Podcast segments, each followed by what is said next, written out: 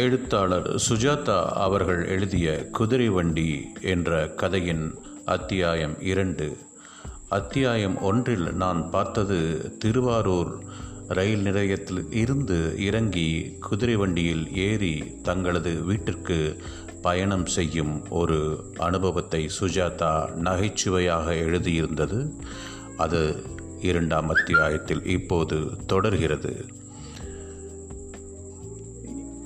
ஒரு பெண்ணுக்கு எதிரே பொதுவாக இன்னொரு பெண்ணே உட்கார வைக்கப்படுவார்.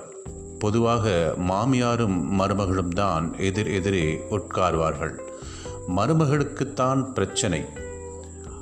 மால் கால் மாமியார் மேல் படாமல் உட்கார வேண்டும்.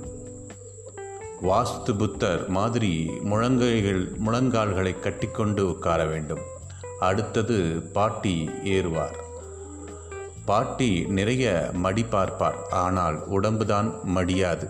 கஷ்டப்பட்டு உட்காருவார் பாட்டி மீது எல்லோரும் படுவார்கள். வேறு வழி இல்லை. அரை மணி நேரத்திற்கு மடிவிளக்கு கொள்கையை அமல்படுத்துவார் பாட்டி. வண்டிக்கு மத்தியில் ஜன்னல் இருக்கும். ஏழு இன்ச் ஸ்கிரீன் செல்போன் சைஸுக்குத்தான் இருக்கும் அந்த ஜன்னல். அதன் வழியாக பார்த்தால் கும்பகோணம் பாத்திரக்கடை என்ற கடையின் பெயர் பலகை முழுதாக தெரியாது. எந்த கோணத்தில் பார்த்தாலும் கோணல் மட்டும்தான் தெரியும். குதிரை பாட்டுக்கு ஒரு பிளாஸ்டிக் ஸ்டூல் மாதிரி ஆடாமல் அசையாமல் நின்று கொண்டிருக்கும்.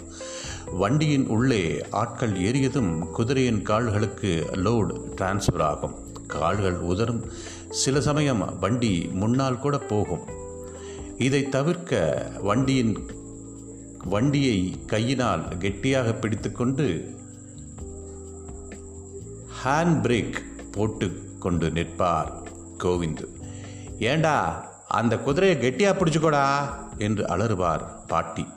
பாட்டி எல்லாரையும் வாடா போடுதா என்று கூப்பிடுவார்.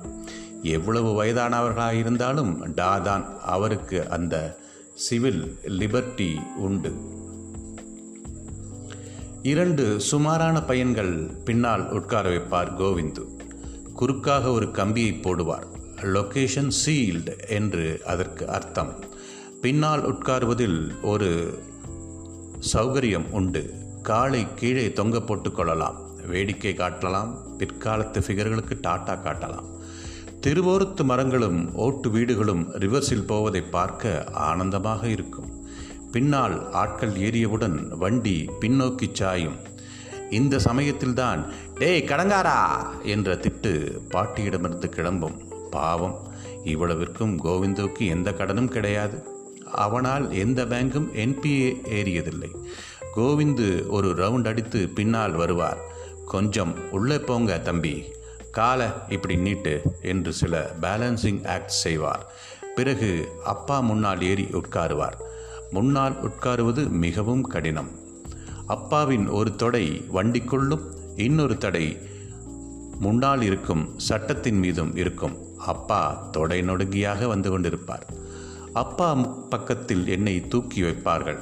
முன்னிருக்கை வேடிக்கை பார்க்க நன்றாக இருக்கும். ஆனால் பின் விளைவுகள் பயங்கரமாக இருக்கும். எனக்கு வலது பக்கத்தில் கோவிந்து உட்காருவார். தம்பி நகர்ந்துக்காரு. காலை கீழே போடு என்பார். காலை கீழே போட்டதும் தான் நமக்கு பிரச்சனை ஆரம்பிக்கும். குதிரைக்கு வால் நீளமாக இருக்கும். அதில் முடிவில்லாமல் முடியிருக்கும். திரௌபதி மாதிரி குதிரையும் ஏதோ சபதம் செய்திருக்க வேண்டும். முடியை முடியாமல் தொங்க போட்டுக்கொண்டே வரும். அந்த முடி நம் காலில் பட்டு கிச்சு கிச்சு மூட்டும். சில சமயம் குத்தும். குதிரையின் வாழ்முடியில் நமக்கு இயற்கையிலேயே முள்ளுண்டா என்ற சந்தேகம் வரும். முதலில் வண்டி ஃபஸ்ட் கியரில் மெதுவாகத்தான் போகும். திடீரென்று கோவிந்து தன்னை மறப்பார். குச்சியை எடுத்து குதிரை அழைப்பார் வடிவேலு இருந்திருந்தால் நல்லா தாட போயிட்டுருக்கு ஏ? என்று கேட்டிருப்பார். குதிரை வேகம் எடுக்க ஆரம்பிக்கும். வண்டிக்குள் உட்கார்ந்திருப்பவர்கள் மண்டை பக்கத்து கூரையில் டங்கு டங் என்று அடித்துக்கொள்ளும் முன்னால் உட்கார்ந்திருக்கும் எனக்கு சறுக்கு மரத்தில் கீழே போவது போல ஒரு ஃபீலிங் வரும். இப்போது குதிரை தன் வாளை உயர்த்தும். அது என் தொடையை நோக்கி வாளை நகர்த்தும். அந்த அவுட்கோயிங் வால் ஏகமா என் தொடையில் உராசி தொடையெங்கும் கீறல் விடும். தொடை வால்பேப்பர் ஆயிருக்கும். கொஞ்ச நேரத்தில் தான் கிளைமேக்ஸ் வரும். குதிரை ரன்னிங் மோடிலேயே பச்சை லட்டுகளை உதிர்க்க ஆரம்பிக்கும். இதன் இறுதி பாகத்தை அடுத்த அத்தியாயத்தில் பார்க்கலாம்.